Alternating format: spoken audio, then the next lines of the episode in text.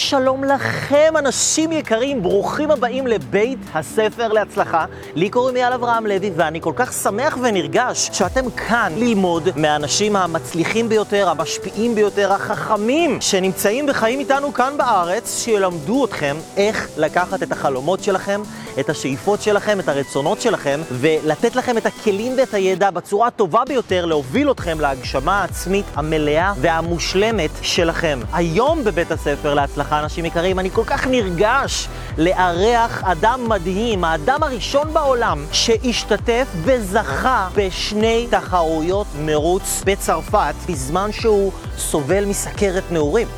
הוא לא סבל מזה, הוא לא עשה מזה ביג דיל, הוא בן אדם שיודע מה זאת הצלחה, הוא יודע מה זה לשלם מחירים, אדם שהקים חברות, הכשיר נהגים, עשה כל כך הרבה דברים בחיים שלו, אדם שהוא וואו, משכמו ומעלה. אני שמח ונרגש להציג בפניכם את רם סמואל, מורה, מאמן, אדם עם לב ענק, אדם עם נתינה ענקית, אדם עם כל כך הרבה ניסיון וידע וחוכמה, בשיחה מרתקת שתלמד אתכם מה זה אומר להצליח, מה זה אומר להיות תלמיד ואיך לעבוד בתהליכים של שינוי בחיים שלך, מה הדברים שיכולים לעצור אותך, איך אתה פורץ אותם, איך אתה פורץ את החסמים האלה ואיך אתה מממש את הגדולה שלך מאדם ששוב עשה אין סוף דברים מדהימים, ובאמת זכינו לעבוד ביחד ולעשות את הרעיון הזה ביחד. אני מבקש מכם להכין לעצמכם מחברת וכלי כתיבה כדי שתיקחו את כל הרעיונות הטובים האלה ותשמרו אותם ותנצרו אותם ותטמיעו אותם בתוככם, ואם אתם אנשים יקרים הייתם רוצים עזרה, ליווי, מנטורינג, שאנחנו נעזור לכם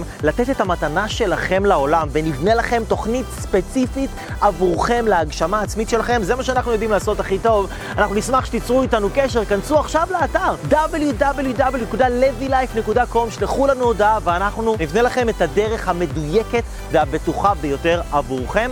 אנשים יקרים, לי קוראים יעל אברהם לוי, ברוכים הבאים בית הספר להצלחה, רם סמואל, מתחילים.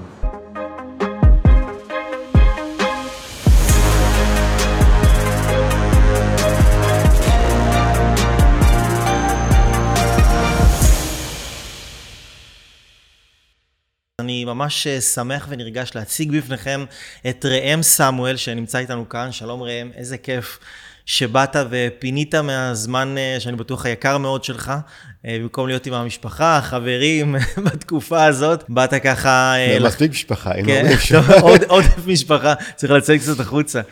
אז באמת ככה הגעת לשתף מחוכמת החיים שלך והישגים מאוד מדהימים ומרשימים שעשית, ולחלוק לדור הצעיר ולאנשים שרוצים ככה לעשות משהו, לדעת איך, איך להיות אלופים בתחום שלהם, בין אם זה בתחום של הורות, תחום של עסקים, תחום של כל תחום באשר הוא, וזה מה שאתה עושה היום, נכון? אתה גם מנטור מצד אחד, את הכובע של המנטור שמלווה ומדריך אנשים בתחומים שלא קשורים לנהיגה, וגם יש את הפרו-דרייב, שזה המרכז שלכם, ואני אשמח ככה לשמוע ממך קצת על הפעילויות שלך ושלכם, ובכלל איך, איך הגעת לתחום הזה של נהיגה.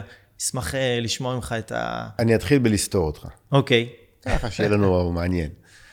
כי אמרת דור צעיר, ואחד הדברים היפים זה להתקל דווקא באנשים מבוגרים יותר, שמגלים שוואלה, אפשר לעשות שינוי, אפשר ללכת הלאה למקום חדש, או למקום מעניין, או למקום שהם לא חשבו שהם לא מסוגלים להגיע אליו, או סתם כי יש להם יותר זמן פנוי, או טיפה יותר כסף, והם יכולים להרשות לעצמם, לעשות דברים חדשים. כן. אז אם במקרה רואים אותנו אנשים שהם לא כך צעירים, זה גם בשבילהם. לגמרי, לגמרי. גם אני לא כזה צעיר, כדוע לך, אני חמישים ושש עוד מעט, וזה מדהים אותי כל פעם מחדש. יש הרבה יותר לאן ללכת מאשר מאיפה אני בא. וזה מבחינתי הדבר הכי יפה לראות, זה שתמיד יש הרבה יותר הלאה. אז מה, אתה רוצה היסטוריה? תלך היסטוריה? קצת היסטוריה. קצת היסטוריה. למרות שזה מעניין מה שהתחלת להגיד, אנחנו יכולים גם להמשיך מפה, אבל... אז עוד מעט חמישים ושש, סוכרתי מגיל שתים עשרה, יכול לסכרת, סוכרתי, כל אחד קורא זה איך שהוא רוצה, עם חלום ילדות של... זה לא כזה ילדות, כי אז לא היה מרוצים בארץ ולא היה אינטרנט, אז לא היה לי מידע על מרוצים בכלל, אבל כשכבר ראיתי שיש מרוצים... תקופה של הסוסים, לא? היה, כן, היה כל מיני דברים אחרים, אבל כשכבר הייתי ונחשפתי לעולם הזה שנקרא מרוצים, זה הפך לחלום ונורא נורא רציתי. ואז, כמו רוב האנשים בעולם, נכנסתי לאוניברסיטה, ואז לעבודה ולחיים. לחיים. ואמא שלי הייתה נורא מבסוטית, כי הייתי ילד כזה, לא יודע אם הורים היום פושטק, אבל כזה ילד שהתחבר ללא טובים. והגעתי לסמים ולגנבות וכל מיני דברים כאלה. על איזה גילאים אנחנו מדברים? טינג'ר. גיל העשרה. הייתי בית ספר אינטגרטיבי, כמו שקראו לזה אז, לא יודע, ובמקום שאני אקח את, ה, את הרעים אלינו, אז אני הצטבטתי אליהם, היה לי יותר כיף להיות רע קצת. ואז כשעשיתי אוניברסיטה ולמדתי ו- ו- והתחלתי לעבוד, והיה לי אחלה, אחלה משכורת ואוטו ו- ואופנוע ו- ו- ודירה סחורה, בקיצור, הסתדרתי כזה. כן. אז אמא שלי הייתה נורא מבסוטית, הפולניה, הצרפתיה, אבל... כל ימי פולניה, ואז בגיל עשרים ושש הבנתי שזה לא זה, שאני בעצם חי את, את מה שמצפים ממני, שזה נחמד, נייס, אבל נחמד זה לא מספיק. ואז החלטתי להגשים את החלום, וזה ממש לא המלצה לאנשים לעשות את זה. לא צריך, ב... אני, אני קצת קיצוני במהותי, לפעמים זה טוב, והרבה פעמים זה גם רע, אבל פשוט עזבתי הכל, מכרתי הכל, התפטרתי מהכל, לקחתי את כל החיים שלי בשני תיקים ומזוודה, שבעים קילו, את כל הכסף שהיה לי במזומן, בעיקר ביהלומים, כי אחרת זה היה פשוט בוכתות גדולות מדי, וטסתי לחול להגשים את חלום חיי, שהיה לי להיות נהג מרוצים. בגיל עשרים ושש. עשרים ושש. ובגלל שאני הייתי מספיק טיפש, אז לא ביררתי קודם כל מה זה אומר, ודבר ראשון שנתקלתי בו, זה מה שאמרת, באתי לבקש של מרוצים בפדרציה למרוצים, אמרו לי, אה, אתה יכול לסכרת? אז אתה לא יכול. אמרתי, מה זאת אומרת לא יכול? כאילו, מה הקשר? כן, אבל... גם למה בעצם? מה הקשר באמת? איך אמרה לי הפקידה? כתוב בתקנון. והיא ראתה לי את הסעיף. אז עמדתי מולה כזה קצת בהלם, כאילו, כאילו, מה אני עושה עכשיו? אני, כאילו, הפכתי איתו כל החיים שלי, ואז הפקידה אומרת לי, לא יכול. הסוויץ' היה כי קרה לי אותו דבר בגיל שש עשרה. בגיל שש עשרה הלכתי להגשים את חלום חיי הראשון, טרום מרוצים. שזה להיות טייס קרב. וואלה. אני זוג ידיים שמאליות, אשתי צוחקת עליי שכדי להחליף נורה צריך להביא מישהו, כי אחרת כל הבית מתפרק. אבל להרכיב דגם של פנטום, שאז היה המטוס קרב, ידעתי בעיניים עצומות. הגעתי לשכת גיוס, ושרעיונות כל מיני וזה, ושאלו אותי מה אתה רוצה להיות, טייס קרב. שלחו אותי לבדיקות, אה, אתה יכול לסכרת, לך הביתה. זהו, ככה נגמר, הגיוס שנגמר בזה. וואלה. ואז אני עומד מול הפקידה הזאת, ויש לי פלשבק פסיכי לעשר שנים אחורה. ולפני שאני משתורר, אמרתי לה, אין כזה דבר. יש לך, המנהל שלך פה? אמרתי, כן, אפשר לדבר איתו? כן, הלכה, עברי אלי, זה בחור צעיר. מה הבעיה? היא אומרת לו, מה הבעיה? ואני, נו, אמרנו. למה שאני הולכת לנהג מרוצים? אמרתי, כתוב בתקנון. כן, אבל למה זה כתוב בתקנון? לא יודע, זה כתוב בתקנון. אנחנו יודעים, לפי תקנון. אפשר לדבר עם המנהל שלך? אני כן, אבל הוא לא נמצא. מתי יהיה? מחר. אין בעיה, אני אבוא מחר. באתי מחר, ומחר של המחר, ומחר של המחר של המחר, ושבוע אחרי, ושבועיים אחרי, וחודש אחרי, וחודשיים אחרי. שבאת כל פעם מחדש? כן. פגשתי את זה, ואז טעו, ואז את הרופא שאחראי על כל הרישיונות המיוחדים בפדרציה, ואז שלחו אותי לכל מיני בדיקות, חזרתי עם בדיקות, כל פעם, סיפור מאוד מאוד ארוך, אבל בסופו של דבר, זה שלושה חודשים לקח הסיפור הזה, ובינתיים מתקרבת עונת המרוצים, אז קניתי אוטו, מרוצים, יש שוק משומשים בחול, זה משהו מאוד מאוד טוב, וגייסתי צוות, ועשיתי כאילו, היה לי שני חיים, חיים של הולך לקראת המרוץ, וחיים של נאבק לקבל רישיון מרוצים. ואז מגיע המרוץ הראשון, ואין ראשון מרוצים, ויום לפני מרוץ, בכל מרוץ בעולם, יש בדיקות טכניות. בודקים שהאוטו עומד בתקני בטיחות, מאוד מאוד מחמירים, ספורט ככה קצת מסוכן, ובודקים שלנהג יש את הכרטיס הפלסטי, שקצת דומה לראשון נהיגה ישראלי, ואני נרשמתי מראש כמובן, וזה וזה, וכשנרשמים אמורים לתת את המספר של הראשון מרוצים, ולא היה לי מספר. אז אני ניגש שם למזכירות של המרוץ, שלום, רמי סמואל, רמי בצרפתית, רמי. נרשמתי למרוץ. אז הסתכלת הפקידה בה. שאומרת, כן, אני רואה ששילמת, אבל רגע, יש פה איזה כוכבית. הגיע אליך פקס מהפדרציה. היא הולכת אחורה ומביאה את הפקס, צילום הראשון מרוצים של הסוכרתי הראשון בעולם. וואו. כל האוויר חזר לי לריאות כי... בכל העולם, לא רק באירופה? לא, לא, התקנון הוא בינלאומי. וואו. אז אסור היה לחולי סוכרת נעורים. נתחרות, למה? ככה, הלאה. עכשיו, חוץ מהסיפור האישי בזה, הדבר המדהים מבחינתי, זה השינוי א' המנטלי שעברתי, שכרה לא יקבעו עליי. שזה לא אומר שאף לא קובעים, אומר שקובעים עליי. אני נוהג צד ימין של הכביש, אני יוצר באדום, קובעים עליי. כן. קובעים עליי הרבה דברים. כן. אבל לא בכל דבר יקבעו עליי. זה אחד. איך אומרים הילדים, אתה לא תחליט עליי. כן. והדבר השני, שהוא דעתי עוד יותר פסיכי, זה ששנה אחרי זה, כל שנה צריך לבקש רישיון מרוצים, זה חד שנתי. אז הלכתי לבקש רישיון, איך הולכים לבקש רישיון? עם כל התיקים הרפואיים, וכל הבדיקות, וכל המלחמות, וכל התיעוד של כל מה שעשיתי בפעם הראשונה. ואני מגיע, פקידה שאני לא מכיר, חדשה אחרת, ואני מבקש רישיון, אני מלא את התפסים, ואז שולחתי לעשות את הבדיקה הרפואית שצריך לעשות, זו בדיקה מאוד פשוטה, ואני חוזר חזרה, משלם את הדמי רישיון שצריך לשלם, והיא נותנת לי רישיון זמני, שתופס כזה שזמני. ואני ככה, אוקיי, אני אשאל את השאלה או אני לא אשאל את השאלה? לא שמו לב אולי, אתה יודע, כזה. אפשר לראות את התקנון? בטח, שולפת את התקנון, זה עובי תנ"ך כזה. ואני מדפדף, מחפש מחלות וזה וזה וזה, הורידו את הסעיף. וואו, שזה ב-תשעים ושבע כשהלכת? תשעים ואחת. Mm. ואז הסתכלתי על זה, וקלטתי, ואני חושב שכל החיים שלנו זה קליטות, בשביל זה אני יושב פה עכשיו. כי כשאנחנו קולטים משהו, באמת קולטים, לא רק מבינים אותו, יש כזה שמבינים ויש כזה שקולטים. קולטים כן. זה יותר עמוק. זה יותר... כן. קלטתי שיש איזה משפט שאנחנו חיים, זה ממש נמצא בתרבות, לא רק העברית, כל התרבויות שאני מכיר לפחות. והמשפט, בכל מיני תרגומים, זה אני, אני רק בורג קטן במערכת. כן, משפט, אני לא יכול להשפיע. כן, זה משפט שאומר בשורה התחתונה, אני לא אפעל בנחישות, כי או אני מתעצל מדי, או לא בא לי, או אני לא חושב שאני באמת יכול להשפיע, או כל מיני כאלה. כן. הנחות, עושים לעצמנו הנחות. כן. ובחיית זמזם, מי אני? אני ילד מתל אביב, מאזור תל אביב, שהגיע לחול, אילג בשפה, בקושי מדבר אותה, ש, שיש תקנון. ואני אומר, אין סיבה, אין, אין, אין שום היגיון בתקנון הזה. מאז עד היום, אנשים סביבי שמבטלים את עצמם אל מול הכלל, אל מול המדינה, אל מול כן. המוסדות, אל מול כל דבר אחר, תגיד, נפלתם על המוח? כאילו, אני, אני נחרד, אני ממש... כן. בא לי למות מזה ש-חמישים אחוז מהאנשים... אם בא לך לקלל, תרגיש. חמישים אחוז מהאנשים לא מצביעים. כאילו, אתם רציניים? כאילו, אתם רציניים? ואחרי זה אתם מתלוננים שלא טוב לכם? איך זה יכול להיות הדבר הזה? הזכות להתלונן ניתנת רק למי שהולך להצביע. כאילו, זה הבסיס של הבסיס של הבסיס של הבסיס. הזכות... להתלונן. להתלונן. ניתנת רק למי שפועל. אם אתה לא פועל, אתה יודע... אין לי כסף, ל... לא, אין לי כסף לא לאכול. מתלונן. מה אתה עושה? אני יושב בבית, לא עושה כלום. אז איך אתה יכול לתלונן שאין לך כסף לאכול? לך, תעבוד, יהיה לך כסף לאכול. כן. זה, זה, זה על אותו משקל. כן. זה... אנחנו עם של תלונות, זה עוד מהתנ"ך. כן. אלוהים, תן לנו בשר, אלוהים, תן לנו זה, אלוהים, תן... מה זה אלוהים? אלוהים זה בסדר, זה אחלה, סבבה.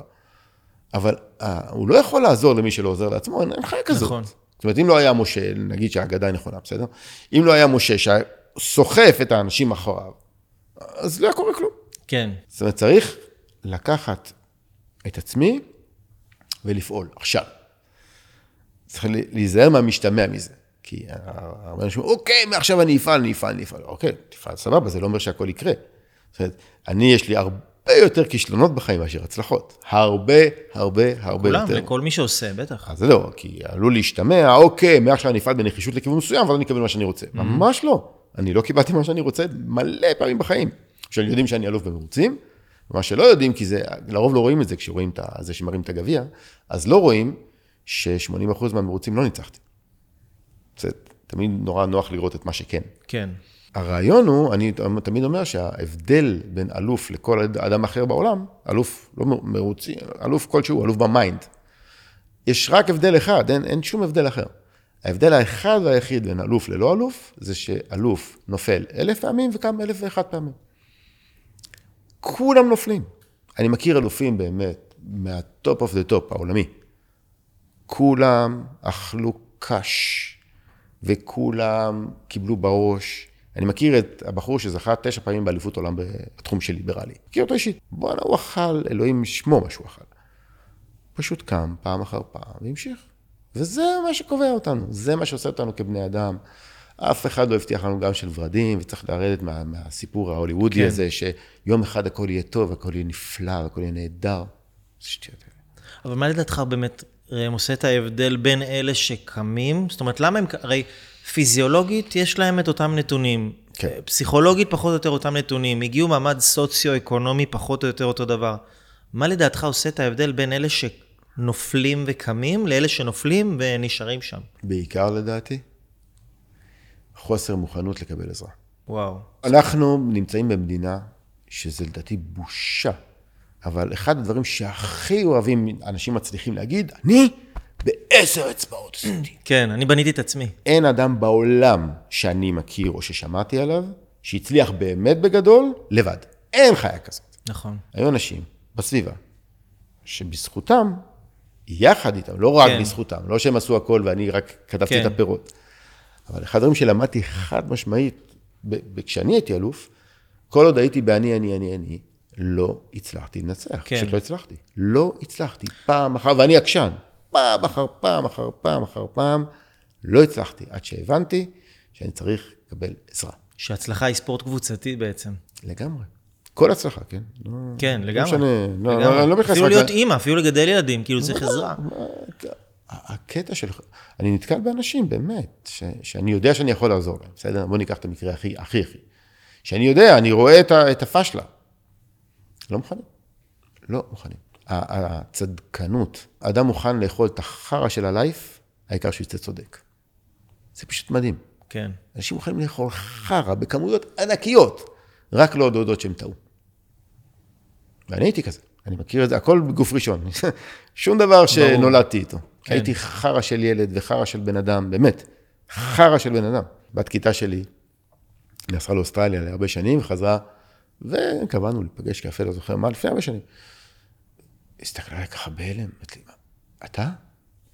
הייתי חרא של בן אדם, אבל חרא, חרא של בן אדם, שרואה רק את עצמו, לא סופר אף אחד, גאוותן נורא, יהיר, כל מילה שתגיד, נכונה. ורק שהבנתי, אולי ההבנה זה שההגדרה שלי היא לא בידי בכלל. ההגדרה שלי היא בידי הסביבה. היה איזה רגע שהבנת? נגיד, זאת האישיות שלי, עם האישיות הזאת, עם המבנה האישיותי שיש לי היום, אני לא יכול... להגיע למקום כן. שאני רוצה להגיע אליו. כן. היה איזה רגע כזה? לגמרי. כן. אלף תשע מאות תשעים ושלוש. שנה השלישית שלי במרוצים. כבר התאמנתי מלא והייתי נהג סופר מהיר. ואני מתחרה עשרה מרוצים. העונה, עונת מרוצים, עשרה מרוצים. זה שיטת ליגה כזה עם ניקוד. שמונה מתוך עשרה מרוצים הובלתי. ניצחתי מרוץ אחד בלבד. ואני זוכר את אחרי האכזבה המטורפת, שבמקום לנצח להיות אלוף, סיימתי שלישי באליפות.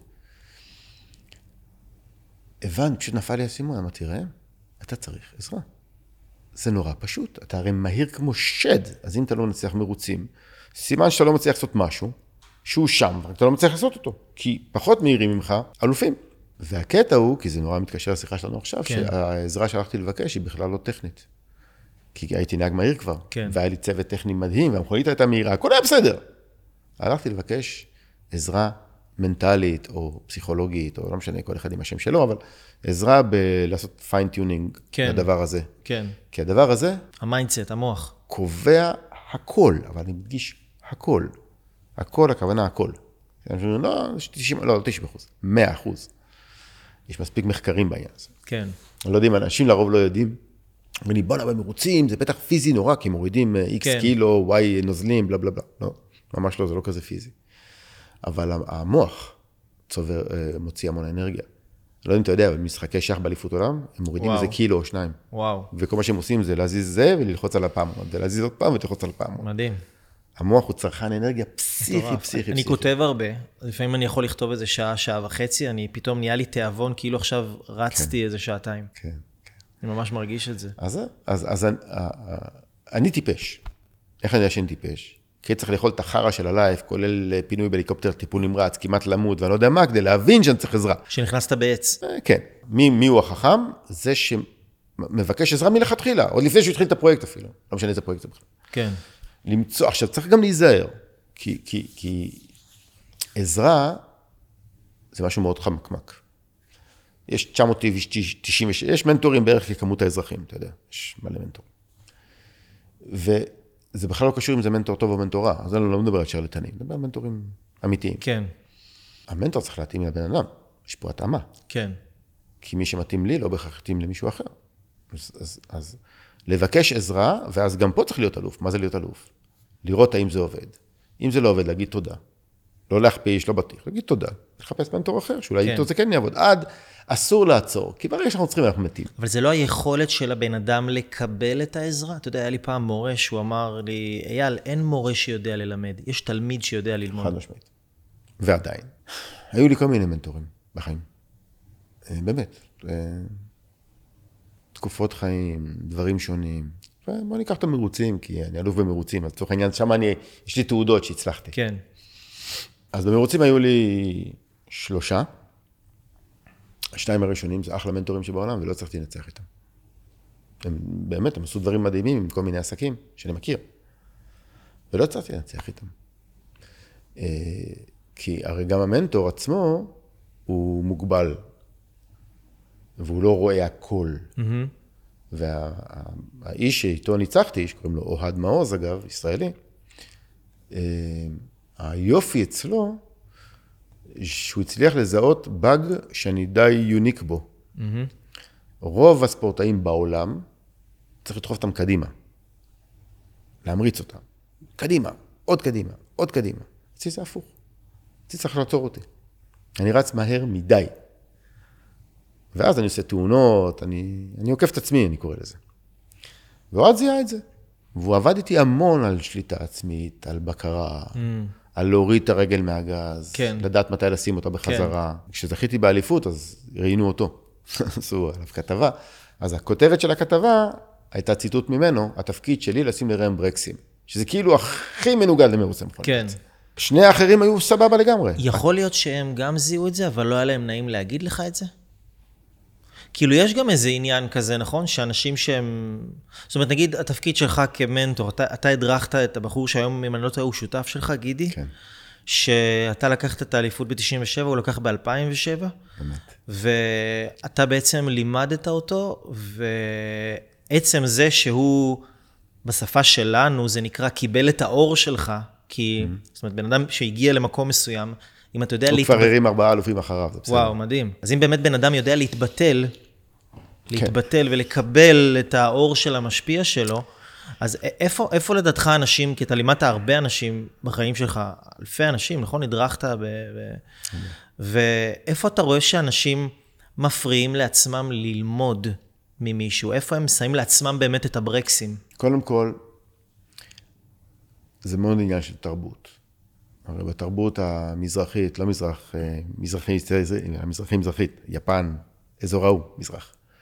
המנטור זה, זה מילה ענקית, כאילו, תלמיד, כמו שאמרת, מתבטל מול המנטור. עכשיו, הקטע הוא שאנשים חושבים שמתבטל, זה ברמת של אגו, זה מתנגש כן. להם ב, ב, כן. באגו. איך אני יכול להתבטל? מה זאת אומרת? מה, אני כן. בן אדם, יש לי רצונות, יש לי מעבאים. כן. אלא שהביטול שה, זה לא אומר ל, להגיד שאני טמבל. מה, מה זה להתבטל מול מנטור?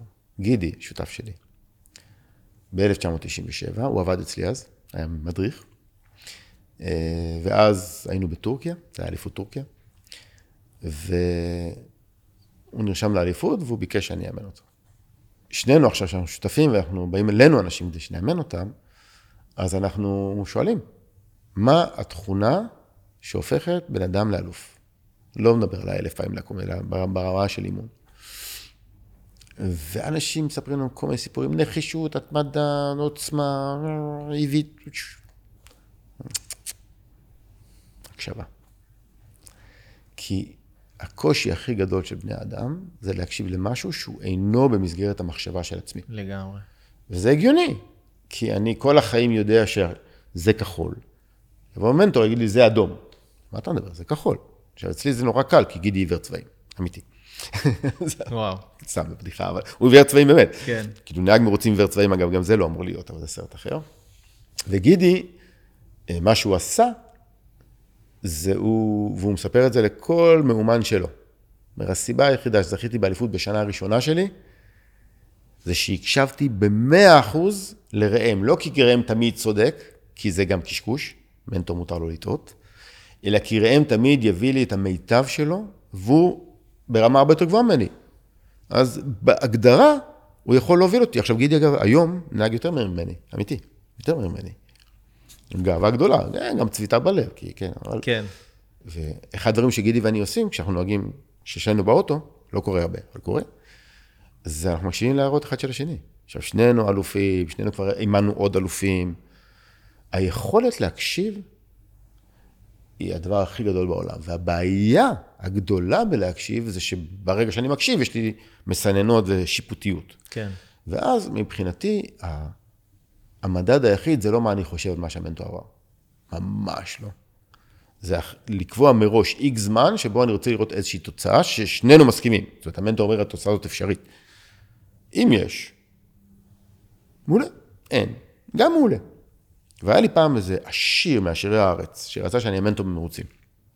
התחלנו להיפגש, ובפגישה השנייה השלישית, שאלתי אותו אם הוא עשה שני דברים, אמרתי לו ללכת לראות איזשהו סרט, ולקראתי קיד אם אני לא טועה, ולקרוא משהו, שתי דברים פשוטים. כן. התחלנו לפגישה, עשית? לא. למה לא? זה לא נראה לי, לא נראה לי. כן. צ'או. באותה שנייה הלכתי. כן. וכולם ירדו עליי, מה? הוא עשיר, אתה יודע כמה אתה תרוויח ממנו וזה, אמרתי. נגיד שאנחנו עובדים ביחד, ממשיכים. עכשיו הוא לא עושה מה שאני אומר. סוף שנה, הוא לא מגיע לתוצאות הרצויות. מי אשם? נכון. הוא יצביע עליי. אמרתי לו, אם אתה לא... אני אמרתי לו, אני אתן לך שם של מאמן אחר, שהולך חצי ממני.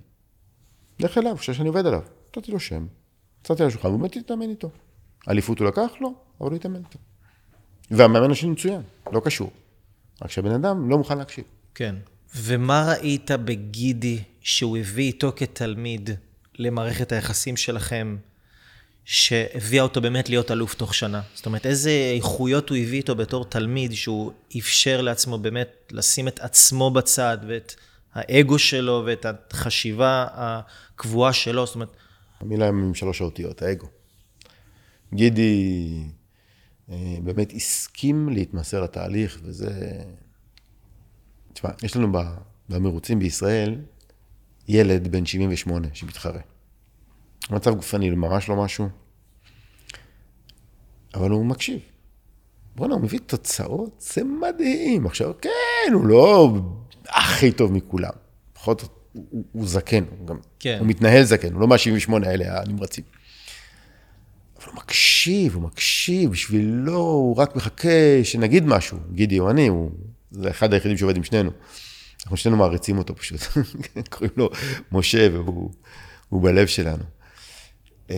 הוא גם מקשיב וגם עוד דבר נורא יפה, הוא נורא מעריך, הוא כאילו, הוא, אחד הדברים גם נורא ישראלי זה, זה, זה להיות, אני לא יודע אפילו איך להגיד את זה, כאילו להגיד, להיות, להקשיב, אבל...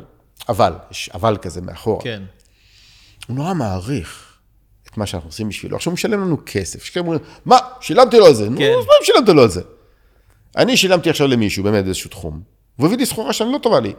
עכשיו הוא מתווכח איתי, וואלה, אז מה אם שילמתי לו? זה לא קשור. לא קשור.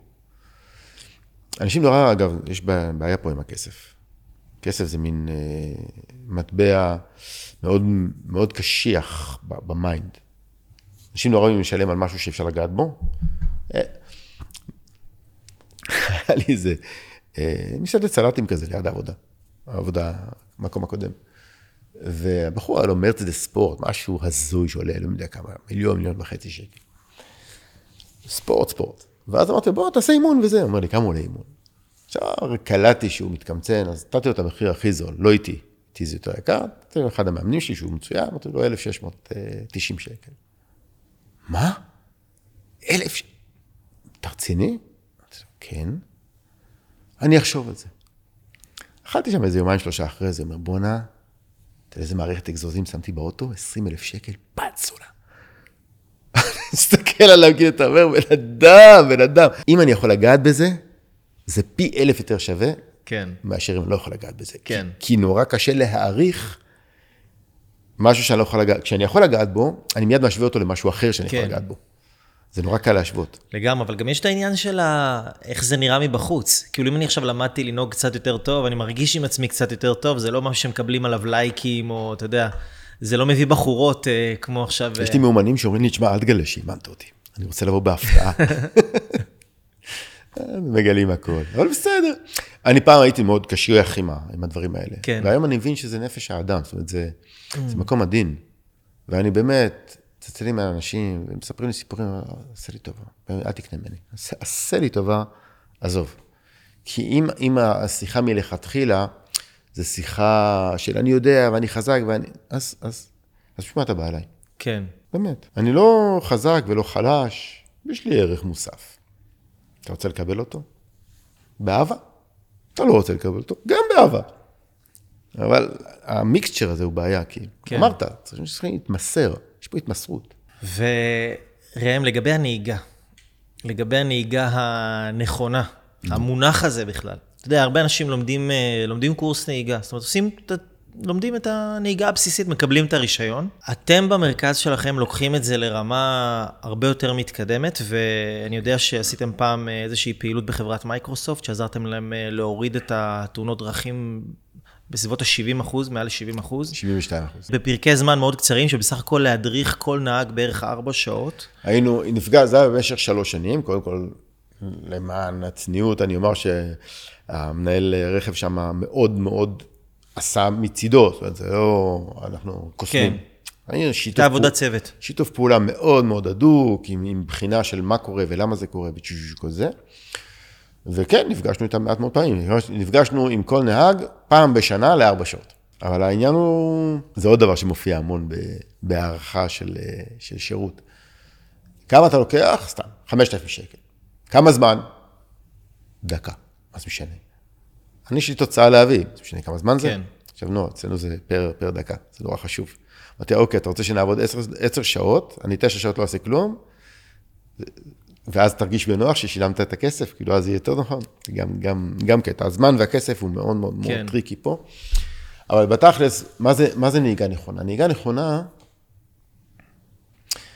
במקור, זה בא מהאזור של המרוצים, כי אני הייתי נהג פסיכי, אבל כשהייתי קטן, אלוהים ישמור, באמת. כשאני רואה היום נהגים כמו שאני הייתי, איך, איך נשארתי בחיים ואיך לא הרגתי מישהו, זה שני דברים שהם שאלות. שנהגת רק על רכב או גם על דו גלגלי? גם וגם. פציעות ותאונות, באמת. ילד, אני הייתי שולל לעצמי את הרישיון עשר פעמים, שאלו לי אגב פעם. כן. וכשחזרתי אחרי שתי אליפויות לארץ, נלחצתי, כאילו נסעתי, נלחצתי, ראיתי מה קורה פה.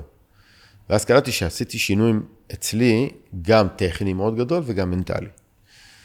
ובתכלס נהיגה נכונה זה אומר דבר פשוט. זה אומר, ב... נקרא לזה מלחמה בתאונות דרכים, אני שונא את המילה מלחמה כי יש לנו כאלה מספיק. כל הגישה, כל הפרסומות, כל היפות הנפש אני קורא לזה, זה כשאתה נוהג, פשוט תנהג. כלומר, אל תדבר בטלפון, אל תזה, אל תאכל, אל, אל תחשוב, תהיה רובוט. כן. מכיוון שזה לא יקרה, נקודה, זה פשוט לא יקרה. כי האדם לא מסוגל בעולם. כשאנחנו, כשאני למדתי לנהוג, היה הגה, הרבה, הגה כוח, זאת אומרת, היה צריך הרבה כוח כדי לסובב אותו. Mm-hmm. היה הילוכים כאלה חורקים. כן. הנהיגה הייתה משהו טכני מסובך, שהיה צריך להיות שם כדי לנהוג. כן. זאת אומרת, היה צריך להיות נוכח. כן. היום זה כל כך קל, שהאדם לא יכול להיות, אתה לא יכול להיות נוכח, משך נהיגה, אני נוהג להגיד לחיפה.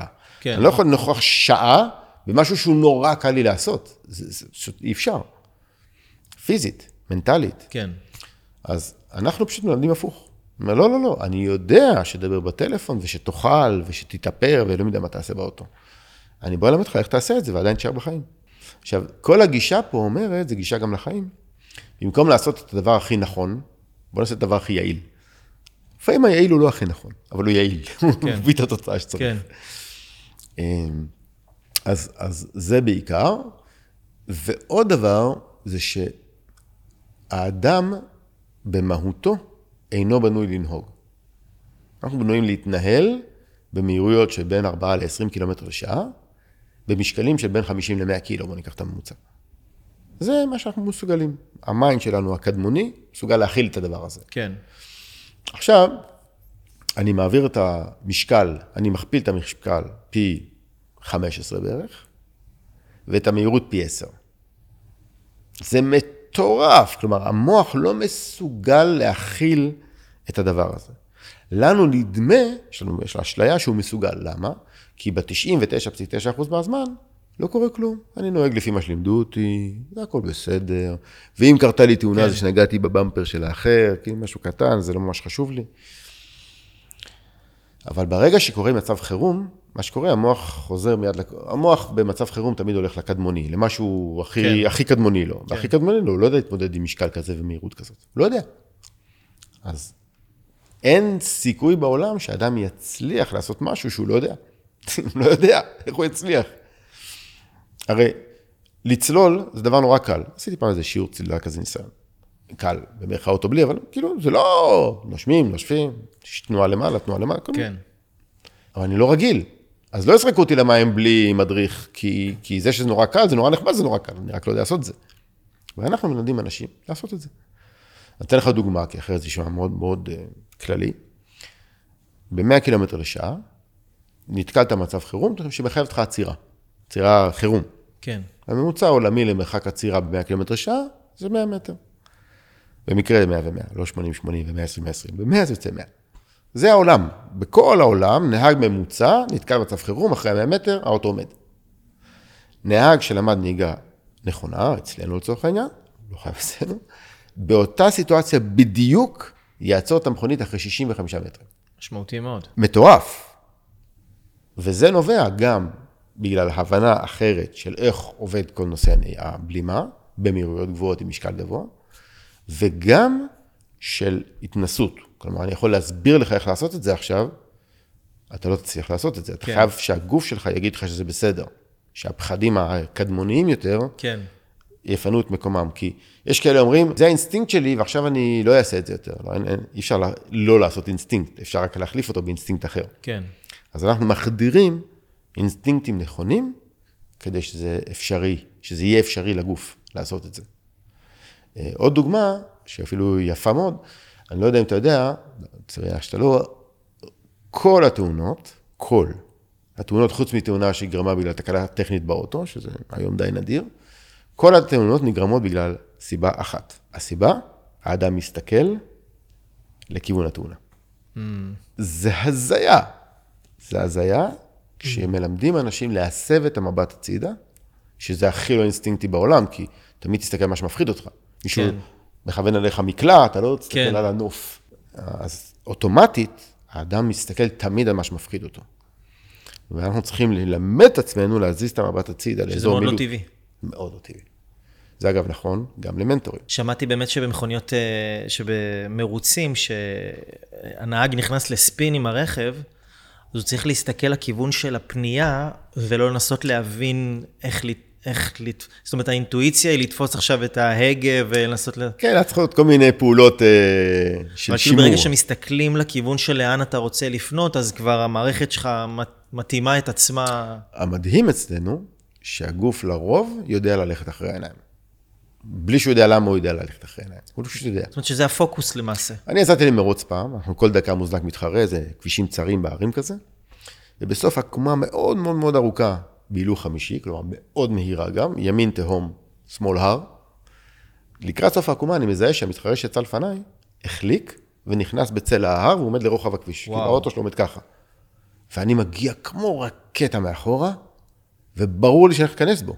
אז אני עומד על הברקס, כדי לבלום הכי טוב שאני מסוגל, ותוך כדי כך, זה כל כך אינסטינקטיבי אצלי, אני מחפש אזור מילוט. ואני רואה שבין האחורה של האוטו שלו, לעץ, יש... מרחק ש... מרחב שאופניים יכולים לעבור שם בערך. מרחוק זה נראה מרחב של אופניים. פשוט הסתכלתי שם. האוטו עבר. וזה... ההשפעה של המבט היא כל כך חזקה, שגם אחרי שעברתי, עוד המשכתי להאט. לקח לי עוד שנייה, שנייה וחצי, לחזור לגז. כלומר, העיניים קובעות יותר מהמוח. הן מובילות אותך לאנשהו, ורק אחרי זה המוח קולט מה קרה. וואו. אבל ההרגל להזיז את העיניים למקום הנכון, הוא הרגל סופר סופר קשה. וזה נכון גם למנטורים. מטורף. תראה, נגיד שאני עשיתי הרבה שינויים בחיים שלי, אז הייתי בתקופה של... זה בדיוק התקופה שלי התפרצה סכרת נעורים. זה היה ב-אלפיים ותשע, והייתי בסביבות ה-עשרים ושש בערך. אז זאת הייתה תקופה שהיה לי לחץ כלכלי מטורף. הייתי מתנדנת בין עבודות, מערכות יחסים גרועות, לא הייתי בקשר עם ההורים שלי, לא הייתי ישן בלילה, בקושי אוכל, דירה סחורה, מצ'וקמקת. הכל זהב, בקיצור. הכל זהב. אבל קראתי את הספר, מדע ההתעשרות, ושם הוא מספר בעצם על התמונה המנטלית, שבן אדם, שבן אדם צריך שיהיה לו איזו תמונה מנטלית שאליה הוא רוצה ללכת. ולימדתי את עצמי בעצם לראות מציאות מסוימת, מעבר למציאות הפיזית שהייתי בנוכחות שלה באותה תקופה. ואז עשיתי כל מיני פעולות, והתחברתי עם כל מיני אנשים, והייתי פתוח לכל מיני הזדמנויות, שאם הייתי רואה את התקיעות המסוימת ש... שהייתה לי באותה תקופה, לא הייתי יכול להתקדם לשם, הייתי נשאר בתקיעות הזאת. אז באמת נשאלת השאלה, איך בן אדם במצב של סטרס כל כך גדול, אתה עומד, אתה, אתה טס במהירות של כמה היית אז שטסת למכונית הזאת? בטח מאה שישים, מאה שבעים, מאה שמונים. אתה טס במהירות של בין מאה שישים למאה שמונים כמש, רכב עומד, סוגר את כל הכביש, זה לחץ כאילו... תראה, אחד הדברים שמאוד מאוד בולטים אצל כל אדם בעולם, כולל עבדך הנאמן, זה שברגע של לחץ, המבט יורד קרוב. אנחנו מסתכלים מיד על הקרוב שלנו. זה כל כך מטורף, שאני אני החלטתי לגיל חמישים, קניתי לעצמי מתנה, חלום חיי להשתתף מרוץ אופנועים. שאני לא טוב באופנועים, אני לא מהאלה שמשכיבים עד האוזן. כן. פשוט זה חלום, רציתי להשתתף. אבל אני לא הולך פרנג'י, אני כן, הלכתי לעשות קורס, כאילו... כן. להבין מה אני הולך לעשות. כן. ואז היה תרגיל בלימה בקורס. עכשיו, מי, שמק... מי שהעביר את התרגיל הזה, זה מישהו שאני מכיר אותי מצוין בתחום המרוצי מכוניות. אבל הוא אופנוען. והוא הוא עושה לנו תרגיל בלימה, ואז הוא עוצר, אני עוצר, הוא אומר לי, אתה עובד עליי, נכון? אומר לו, באיזה עניין? אז הוא, הוא צוחק, הוא אומר לי, די, נו, תפסיק, כאילו, אתה עובד עליי. אני לא יודע, באיזה, באיזה עניין אני עובד עליך, לא, מה אתה רוצה? אבל אתה מסתכל נורא קרוב. אמרו, כן, זה מלחיץ. ואז קלטתי שהדבר הכי חשוב שאני אומר במרוצי מכוניות זה להסתכל רחוק. אבל ברגע שנלחצתי אני, הופ, הסתכלתי קרוב. הפוקוס נסגר. עכשיו, ברגע שאני מסתכל קרוב, קורה משהו מאוד פשוט. זמן התגובה שלי הוא בעייתי נורא. כי האוטו ב-מאה קמ"ש עובר עשרים ושמונה מטר משנייה. זה לא מדויק, אבל עשרים ושבע נקודה שבע. זמן תגובה סביר של המיינד, לא כשאני בטלפון וזה, אלא ככה בנהיגה רגילה, אז סביב שנייה. כלומר, אני גם צריך להגיע וגם צריך להגיע אחר כך פיזית. אני צריך לקראת, איפה שתי שניות מרחק, זה בדיוק שם. שנייה אחת זמן תגובה, ועוד שנייה כן. שאני אעשה משהו. היום, מישהו שאני מכיר, שבא, אמר, עשה, ציפר לי שלפני שבועיים או שלושה, הוא עשה טוטלוס לא מכונית. וואו. אז הוא אומר לי, מה, מה קרה שם? הוא אומר לי, בוא, אני אראה לך, יש לי מצלמת רכב. לא, לא, תגיד לי, פשוט תגיד לי מה קרה. זאת אומרת, נסעתי אחרי מישהו, ומישהו חתך אותו, והוא בלם, נכנסתי בו מאחור. נו, ברור, לא שמעת מרחק. הוא אומר, אתה יודע, כי בעצם לא היה לך זמן להגיב. עכשיו, הסטרס אוטומטית מכניס אותנו פנימה, ואז אין זמן להגיב. וזה נכון לכל תחומי החיים. נכון לכל תחומי החיים. אני חושב שחלק מהעבודה של מנטור, זה לקחת את הסנטר של הבן אדם ולהרים אותו. סתכל טיפה יותר רחוק. תראה את האופק. תראה לאן אתה רוצה להגיע. גם הרבה פעמים לצייר לבן אדם תמונה עתידית שהבן אדם לא רואה על עצמו. זאת אומרת, להראות לו איזה ויז'ן רחוק יותר. זה אפשר, נכון, רק בהסתכלות, קדימה. כי בהסתכלות מיידית, אבל אין לי את זה. נכון, שזה אתה לוקח אותי, זה הסיבה. כן. אז כן, כן, המבט גם רחוק וגם לאן, זה פעמיים. גם להסתכל יותר רחוק, כי אני יכול להסתכל רחוק ועל אותו תוואי שאני רגיל אליו, אז אני אראה את אותו דבר. כן. זה גם רחוק וגם לאן. אז למעשה, אם אתה אומר שהסיבה לתאונות, חוץ מתקלה טכנית ברכב, זה שהבן אדם הוא מסתכל, הוא יותר, הוא מסתכל קצר רואי, מה שנקרא, הוא מסתכל על... גם לאזור התאונה, וגם קצר מדי. אז אתה בעצם אומר ש-מאה אחוז מהתאונות, זאת אומרת, כי לאן בן אדם מסתכל, זה בשליטתו. לכאורה. מה זאת אומרת? כי אנחנו לא, לא שולטים בלאן אנחנו מסתכלים. אבל בן אדם יכול ללמוד לשלוט בזה? כן, לגמרי. אז זאת אומרת... מה שאתה התאונות... ואני עושים עם אנשים שלנו, עם לקוחות שלנו, זה מלמדים אותם להסתכל. כל השאר זה תרגום של זה. כן.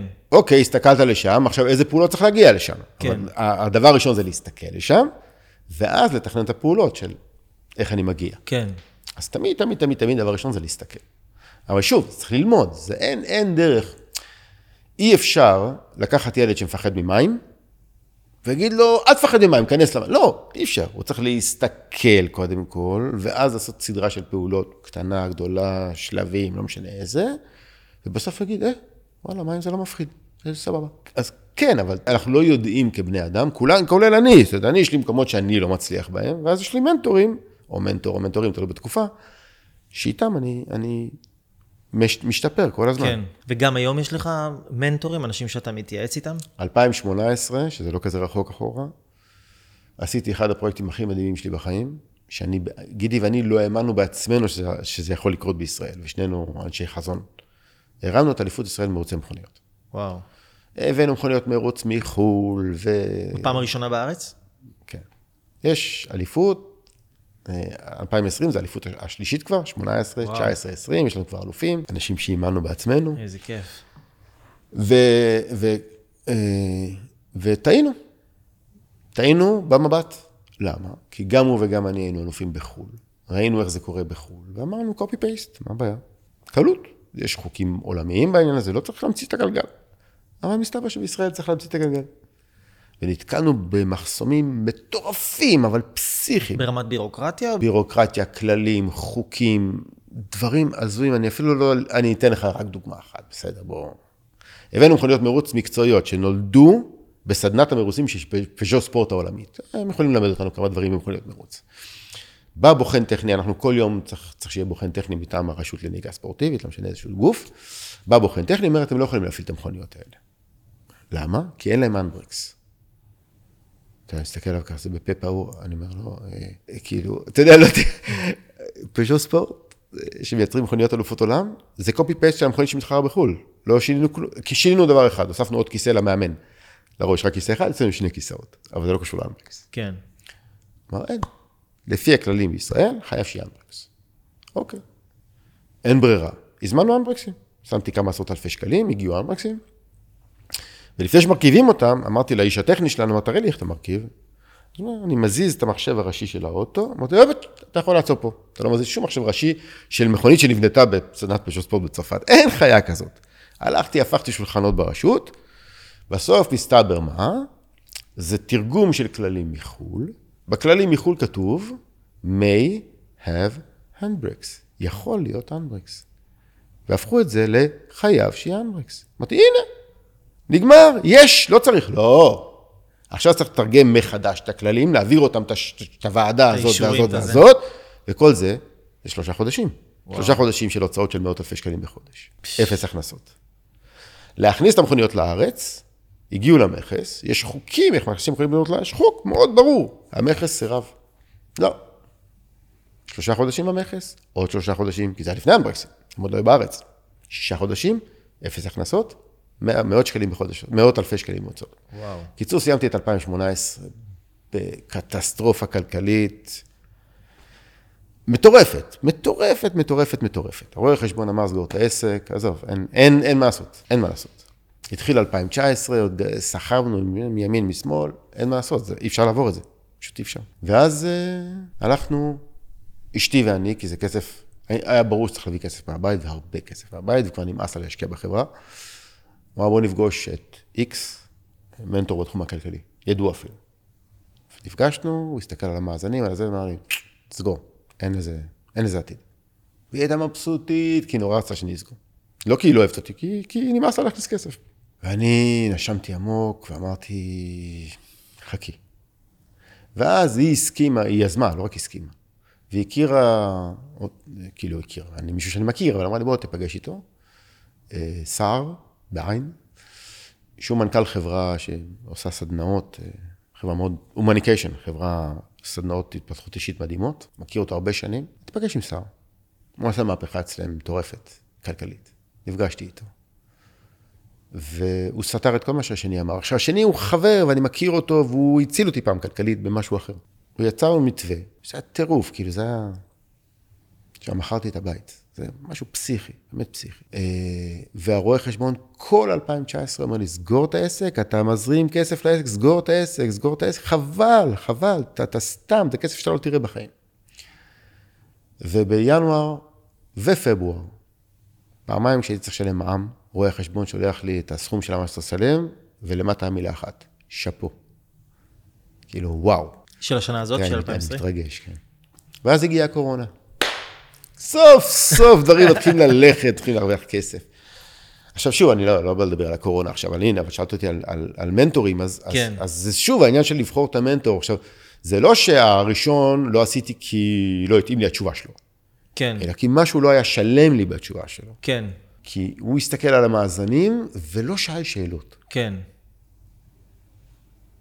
ואולי יש משהו לעשות אחר. כן. לא היה שאלות שם. והוא איש מדהים ומקסים, באמת. וסער שאל אותי מלא שאלות. איפה אתה רוצה להיות בחיים? אתה בן חמישים ושש. אז היה חמישים וחמש. אתה, אולי אתה עייף קצת. אתה עומד בשמש, בהרד שם, בקורסים שלך. אתה בטוח שאתה עוד רוצה לעשות את זה? שהוא לא שאלתי בקנטרנות. הוא שאל אותי, האם אתה בעצם נסחף עם משהו שאתה רגיל, או שאתה באמת רוצה להרים את הדבר הזה? שאמרתי לו דוגרי, גידי צעיר ממני ב-שש עשרה שנה. הוא יסחוב. אני אתן את כל מה שיש בי, ואני תאמין לי עובד כמו חמור. אבל נכון, אין לנו אותו כושר פיזי לגידי ולי. ורק אחרי שעשינו ברור שלם של רצונות, צרכים, מה דרוש כדי להרים את הדבר הזה? לקחתי עליו מטורפת. רק אז עשינו את ההחלטה, עם מנטור חדש, ליווה אותנו שנה, וואלה, כמו שצריך. אז הוא עוזר לך בעצם להבין מה אתה רוצה, ולפי זה לבנות איזשהו מתווה, ולא כאילו להגיב למה שקורה עכשיו ברמת, כמו ש... כמו בנהיגה נכונה, זאת אומרת, תסתכל, הוא אומר לך, בוא נסתכל רחוק יותר, לאופק. בפירוש, שמנו על השולחן את האופציה שאני לא רוצה. כאילו, זה לא חד חד, הטעות, חלק מהטעות זה שאנשים מסתכלים רק על, ה, על דבר אחד, כאילו, זה, אין דבר אחד בשום דבר, אין דבר אחד. כן. אין דבר אחד. תמיד אומרים לי, הכריחו אותי, הייתי חייב, אני לא, המילה חייב, חייתי לא, אני לא מבין אותה. זה משהו שהוא, במטבע הלשון שלי, אני לא, אני לא מבין את המילה הזאת. מה, מה זה חייב? כן. באיזה סיטואציה אחת בעולם, אני חייב לעשות משהו. אין. אני אפילו לא חייב לנשום. מותר לבחור למות. אז, אז יכול להיות שדרך השאלות האלה שהוא שאל אותך, גם הבנת למה זה חשוב לך כן. לעשות את הדבר לגמרי. הזה? לגמרי. לגמרי, לגמרי, כן. זה... ואז מצאת בתוכך את הכוחות, זאת אומרת, מאיפה העמידות, אתה יודע, מילא עוד, אתה יודע, מילא זה, אתה יודע, לעשות תקדים של עכשיו אתה בא להירשם לתחרות, ואומרים לך, אתה לא יכול עם הסכרת נעורים, אז אתה סבבה, הופך עולמות שלושה חודשים, אבל פה זה כבר... זה רמות אחרות, זה כסף שאתה מוציא מעצמך, אתה ממשכן את הבית, אם הבנתי נכון? לא, מכרתי את הבית. מכרת את הבית. אז בכלל אין כאילו שום ערובה גם לכסף. הייתי ככה קרוב לגירושים. אתה משלם במחירים כאילו מטורפים. מאיפה הדרייב הזה? אני חושב שאצלי כבר זה די אוטומט, כי הבנתי שההפך מדרייב זה מוות, לא פיזי. ב' הסתכלתי... הכל בשיחות עם אשתי כמובן, כן? לא. הסתכלתי, אמרה לי, תעשה זה, תעשה זה. הסתכלתי על כל מה שהציעה. אמרתי, וואו, זה מה זה מפתה אותי לעשות את זה. נכון, יכול להיות שכלכלית זה יותר טוב. אתה יודע, אשתי אומרת לי תמיד, שהיית לבד בלי כל הפרודרייב הגדול הזה, לפני עשרים שנה. לקחת חמשת אלפים שקל לאימון, אחד. עשית בין שמונה לעשרה בחודש. אפס הוצאות. כן. אתה באמת, כאילו, מה אתה צריך את זה? לגמרי. אבל אחד הדברים שאני תמיד מסתכל עליהם, באמת, ואני חושב שזה הדרייב הכי גדול שלי, זה מה יהיה כתוב לי על הקבר. עשה אחלה כסף בהדרכות אישיות? יחס. אבל הרמתי אליפות בישראל. יש היום, בעוד שנתיים, אני מאמין שאני אהיה חלק יותר קטן, כי באמת אני חושב שאני כן רוצה להעביר את זה הלאה, לא משנה אם זה מנטלית במניות או בכל שיטה אחרת, אבל אני כן רוצה טיפה, טיפה לקחת הצידה. ויהיה אליפות, אלפיים עשרים ואחת, עשרים ושתיים, עשרים ושלוש, ויהיה אליפות, זה מין כזה חלק שיש בישראל. אני יצרתי את זה. אני יצרתי את זה. אני יישב, אני אסתכל על זה כמו אבא גאה, ואני אגיד, וואו, איזה יופי. יהיה משהו ספר לנכדים. כי היום, כשהתחלנו היה אפס ספורטאים, לא אפס, היה איזה עשרה. ספורטאים זה כאלה שיש להם רישיון מרוצים. כן. היום... יש יותר מ-מאתיים ספורטאים. וואו, זה רק ההתחלה. זה רק ההתחלה. אנחנו יוצרים משהו.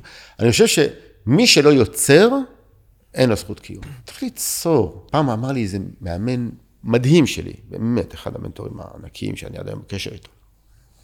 הייתי בצרות כלכליות לפני המון שנים, כלכליות מטורפות וזה, ואמרתי, תשמע, שמואל, שמוליק, ת, תפגשתי לקפה, אני יודע שיש לך חשיבה מאוד מחוץ לקופסה, תפגשתי.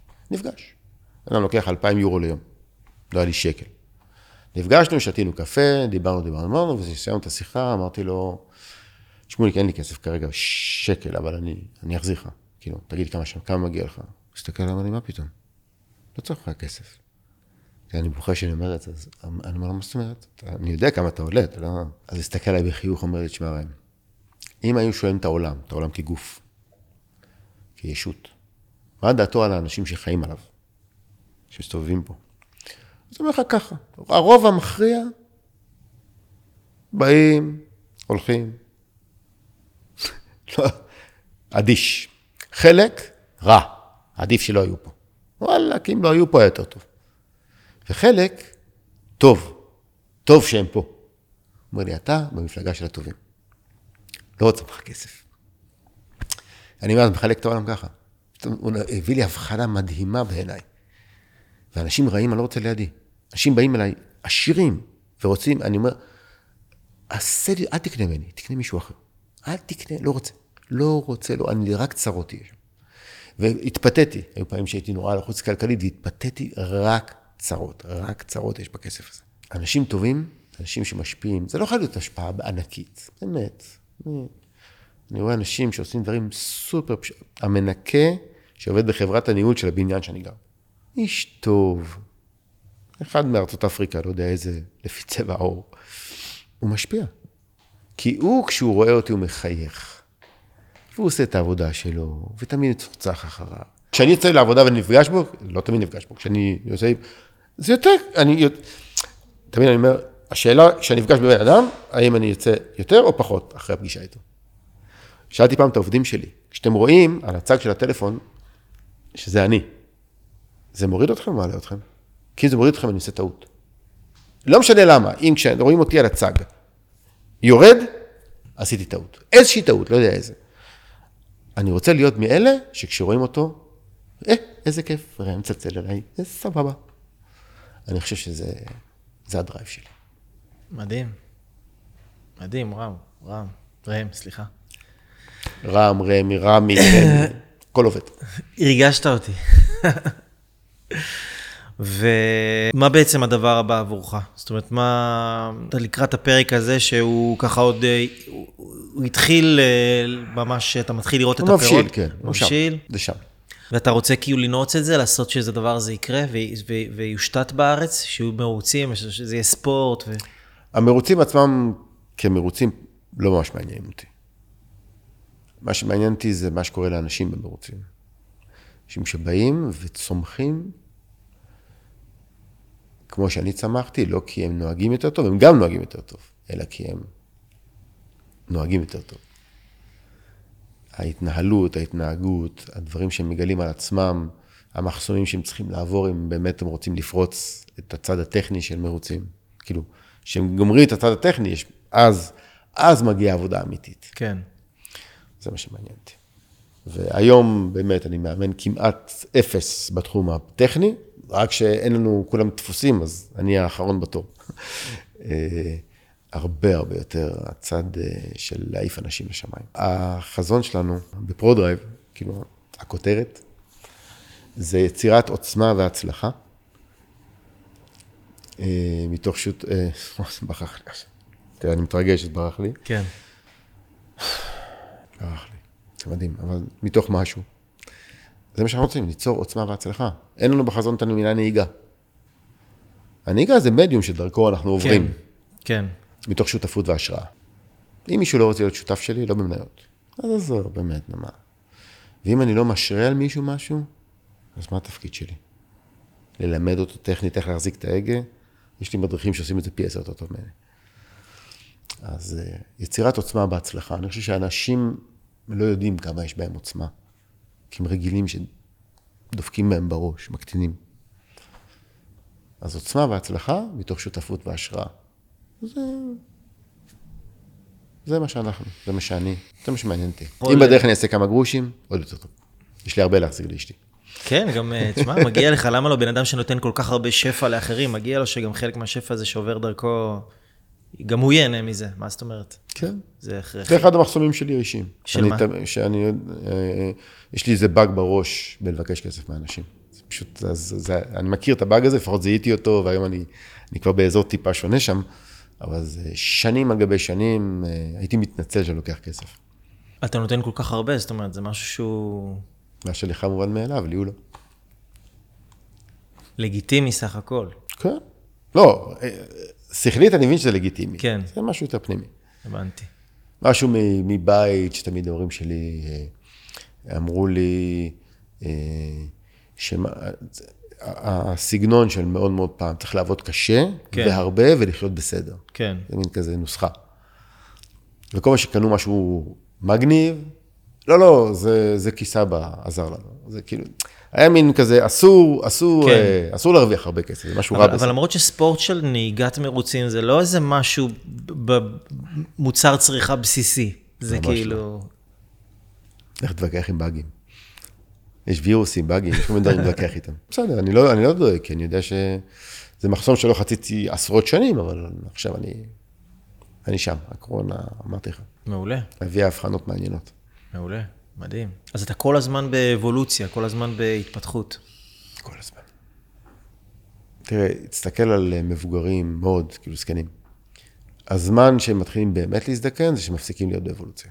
שהם מתחילים להגיד, אוקיי, הגיע הזמן לבהות בטלוויזיה, כן. ולחכות שזה יגיע.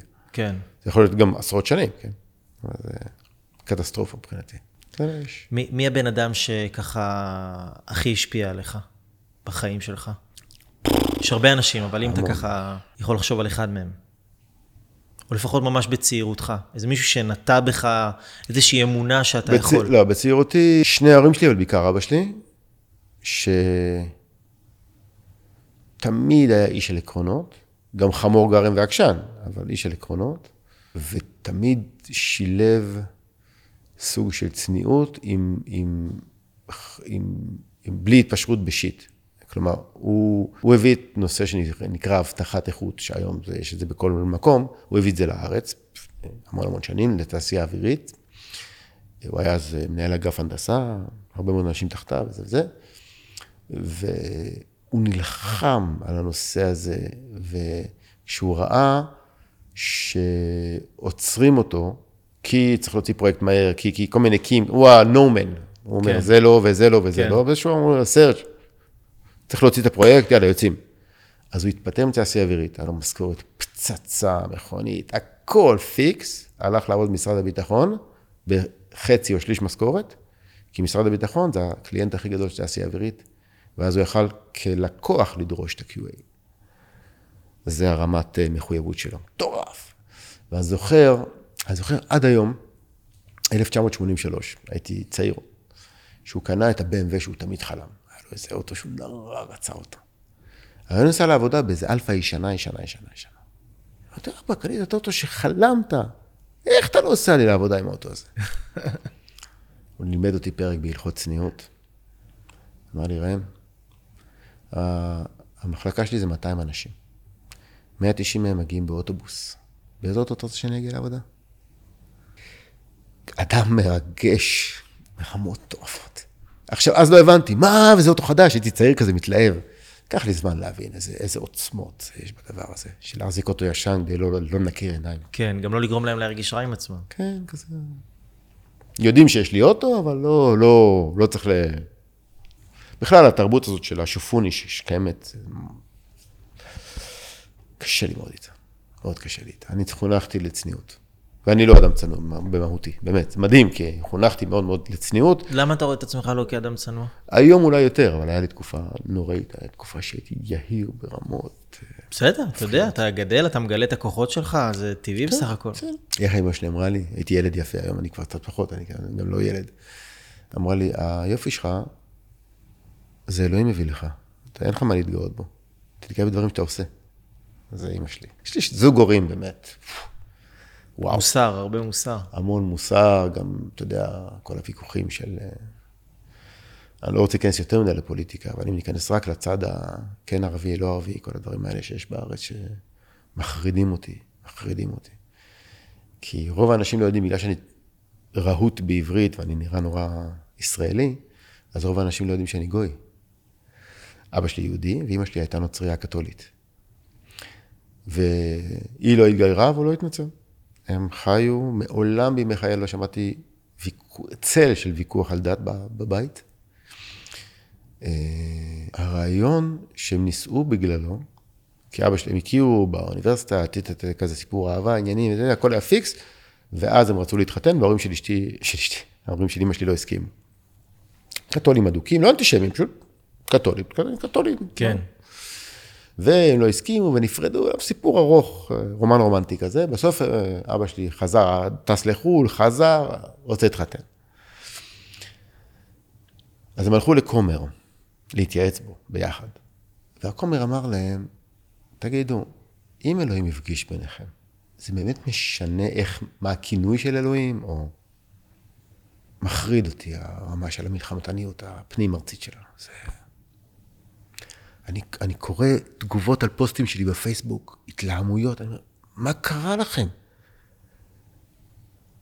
אתם לא חייבים להסכים איתי, הכל בסדר, אבל מה העניינים? יש עיבוד של הצפון קצת, כן. זה, זה מטורף, כן. זה מפחיד. כן. זה מפחיד כי זה, החוסן האמיתי הוא החוסן של בן אדם לחברו. הטילים האיראנים מעניינים אותי כשלג להשתקד. כי כל מי שיהיה, לא משנה מי יהיה, ילחם בו באותה צור. זה יגיד ככה, ויגיד ככה, זה בסדר. אז אני לא יודע איך הגעתי לזה, לנושא הזה, כי זה נושא שמרגש אותי, כי אני באמת גדלתי בבית שבו, והיו ויכוחים בבית, וכן, לא, לא איזה זוג הורים נחנכים. היו, היה כל מה שצריך. אבל היה קבלה של האחר, ותמיד תמיד דחיפה קדימה, שלי או של אחותי זל, בלי דחיפה, איך אמא שלי אמרה, אחרי שנתקעתי בעץ והגעתי לטיפול נמרץ, והיא ישבה לידי ליד המיטה עם החיבורים שלי לאינפוזיות וכל הראש שבור, צלעות שבורות, כולי, כולי כזה. היא אמרה לי, מבחינתי נגמר הכל, כי הלך האוטו, הלך הזה ואני פצוע, חשבתי שהקריירה שלי נגמרת שם. היה לפני שהייתי אלוף, ישבה לידי, ליד המיטה שלי ואמרה, רם, אל תדאג, אתה תבריא, תצא מבית חולים, תחזור להתחרות ואתה גם תהיה אלוף. ואני, אחרי שהבראתי ויצאתי מבית חולים, באתי לב, שאלתי אותה. שזה אימא. אימא. את אוהבת אותי בכלל. זה האימא, לא, זה האימא הדאגנית, הנודיקית שתתה לי את הדם, תיקח מי... אז הגיעו כבלים לארץ, אז היא הייתה רועת מזג האוויר בצרפת. הייתה מצלצלת אליי, שש וחצי בבוקר. רמי, יורד גשם, תיקח מטריה. אמא, יש לי חלון, אני רואה את הגשם. תעזבי אותי. כזאת, דאגנית. איך? כן, איך זה באמת? לא. ואז היא אמרה לי... יושבת איתך במיון ועוד אומרת לך... אז זה אחד המשפטים שגם השפיע עליי, forever. ואז היא אמרה לי, אתה יודע, ישבתי לידך שם במיון, הסתכלתי עליך, הסתכלתי על החיים שלך, על, ה... על המחויבות שלך, על זה שאתה הולך עד הסוף, על זה שאתה מוכן באמת לאכול את כל החרא שבעולם כדי להצליח. והבנתי שאם אני באמת אוהבת אותך, הדרך היחידה שלי לתמוך בך, זה בדרך שלך. וואו. אני, פפפ, אתה יודע, כאילו, היא תמיד הייתה שהיא חכמה, אבל אותו, זה הרגע שבו נפל לי הסימון, איזה חרא של בן אדם עני. זה הפעם הראשונה שהבנתי שאפשר לתמוך במישהו בדרך שלו. ולא כמו שאני חושב שלו. זה מעבר לחוכמה, זה ממש גדולה. זה גדולה. זה גדולה, זה גדולה של אימא. זה המקום הזה של לקחת אנשים, וזה נורא קשה, כי לפעמים אתה יודע מה נכון להם, אבל הם לא מסוגלים לשמוע את זה עכשיו. אז אי אפשר להכריח, אבל אולי אפשר להשחיל את זה פנימה בעדינות. והיא מתחילה לחשוש באותה מידה בדיוק גם אחרי זה. אבל שזכיתי באיזשהו מירוץ שבמקרה יצא ביום האם, ובמקרה היא גם באה לראות אותי באותו יום בצרפת, אז זה היה שווה הכל. סגירת מעגל. לגמרי. וזה... זה נתן לך איזה דרייב לדעת שזה יום האם? לא. לא חשבת על זה? במרוץ הייתי בדרייב מלא. אחד הדברים היפים במרוצים, הוא בכלל בספורט. וזה כמעט כל העבודה של המאמן המנטלי. זה להיות רק בספורט ברגע האמת. בלי שום דבר מהצד. זה, תשמע, אם, אם הספורט, אם הצד הטכני בספורט היה קובע, לא היה צריך אולימפיאדה. מי שרץ הכי ועשה את צי העולם, שלחו לו את הגביע הביתה, אבל הצד המנטלי הוא הקובע. אז היכולת להיות מאה אחוז בדבר אחד, בכל תחום שהוא אגב. זה מדהים. מדהים, וואו. רם, ככה ל... לסיום עם כל התובנות והחוכמה וההשראה שנתת לנו פה, מה היית מאחל למין האנושי? אהבה. שאנשים יאהבו את עצמם ואת זולתם. יש לנו המון ערבוב בין אהבה להסכמה. אנשים חושבים שאם אני לא מסכים, אז אני לא יכול לאהוב. זה קשקוש זה. כל מי שיש לו ילדים ולא מבין את הדבר הזה, לא הבין. נקודה. אני לא מסכים, הילדים שלי במלא דברים. הוא אוהב אותם, חבל הזמן. אז למה עם אחרים? אני לא יכול לעשות את זה. אהבה. אהבה. ואם היית יכול לשבת עם כל בן אדם בהיסטוריה לארוחת ערב, עם מי היית בוחר לשבת? מי הנשיא בארצות הברית ש... ש... ש... הוציא את הקטע של העבדות מהחוק, לינקולן, כן. איתו. למה דווקא איתו? כי הוא לקח אחת מהפרדיגמות הכי גדולות בעולם, בהיסטוריה, ואמר, למה? באותו, באותה מידה הייתי מוכן שהייתי עם סעדת, מה זה רוצה, לא מוכן, עם סעדת, אנואר סעדת, שאחרי מלחמות ושנאה, אבל לא יודע מה, קם ואמר, יאללה, די, ספיק, בוא נלך על אהבה. אהבה לשחורים, אהבה בין עמים. האנשים שעשו אגב את ההבדלים הכי גדולים בהיסטוריה, זה היה או באהבה או בשנאה, שזה שני הזרים של היטלר, שנאה, לינקולן, אהבה. המשפיענים הכי גדולים בהיסטוריה, זה או שנאה או אהבה. כמו שהעולם אמר, טובים או לא טובים. כן. וככה בעוד מאה שנה שאתה מגיע לשערי גן עדן, והוא שם למעלה מקבל אותך. מה היית רוצה שהוא יגיד לך? איך, הוא, איך היית רוצה שהוא יקבל אותך? יאללה, השפעת. עשית. זה מה שמעניתי. אם אני אצליח, שחלק מסוים מהאנשים שבאזור שלי, באמת יהפכו את, הס... את החלק המסוים באזור שלהם, שיהפוך את החלק המסוים באזור הבא ליותר טוב, אז זה ההצלחה הגדולה שיכולה להיות בעולם. זה האבן הזאת שעושה את מעגלים. זה... זה הכי כיף בעולם. כשאני... אני מלא סיפורים היום. גמר אליפות ישראל אלפיים שמונה עשרה, אותה שנה מאוד מאוד בעייתית. אני עומד עם המיקרופון ויש קצת קהל, והבת שלי הייתה שם, הבת שלי מאוד, נקרא זה, מחוספסת. היא לא מהמחבקים והרקים והזה. בת, היום בת שבע עשרה, אז... שש עשרה, כמה זה היה. גמר, אליפות, ואני מקריין, כי הקהל לא בהכרח יודע בדיוק מה קורה, אז אני מתרגם להם, והיא אומרת לי, כמה אתה מדבר? ואז זוהר שימשי, אלוף ישראל אלפיים שמונה עשרה, חוצה את קו הסיום והתחלתי לבכות. היא באה וחיבקה אותי. כי אם אני לא מסוגל להתרגש, אז מה, אז מה יש לעשות בעולם הזה? פתאום קלטתי שלא רק שיצרתי אליפות, הנה הבן אדם, שהוא אז היה בן עשרים, אני הייתי בן עשרים, רק חלמתי שזה יהיה דבר כזה, שאני אוכל בכלל לעשות את זה. זוהר מילא, ברור שהוא התרגש נורא, ברור גם שהתרגשתי בשבילו, אבל זה שהבת שלי, הקשוחית, שמדברת לי כמה אתה מדבר במיקרופון, פתאום באה ומחבקת אותי, כי היא קלטה משהו. היא עברה את המקום הזה של האגו, של איך אני נראה, או איך אני לא נראה, או איך אני מדבר, או איך אני לא מדבר, והלכה לאזור הטהור, של בפנים. וזה בשבילי מרגש. זה שווה הכל. וואו, רם, תודה רבה לך. ושנעבור את הקורונה בעזרת השם ממש בקרוב, אתה ככה, כל מה שבנית בכלל, שלושים שנים האחרונות שמתממש פה עכשיו בארץ, מה שנקרא, הבאת פה אור מאוד גדול לארץ, ושהאור הזה ישפיע על עוד הרבה מאוד אנשים ב... בשנים הקרובות, ויעשה פה מקום הרבה יותר כיף להיות. אז תודה רבה לך. אז ביי, אמן. תודה, תודה, תודה. תודה רבה.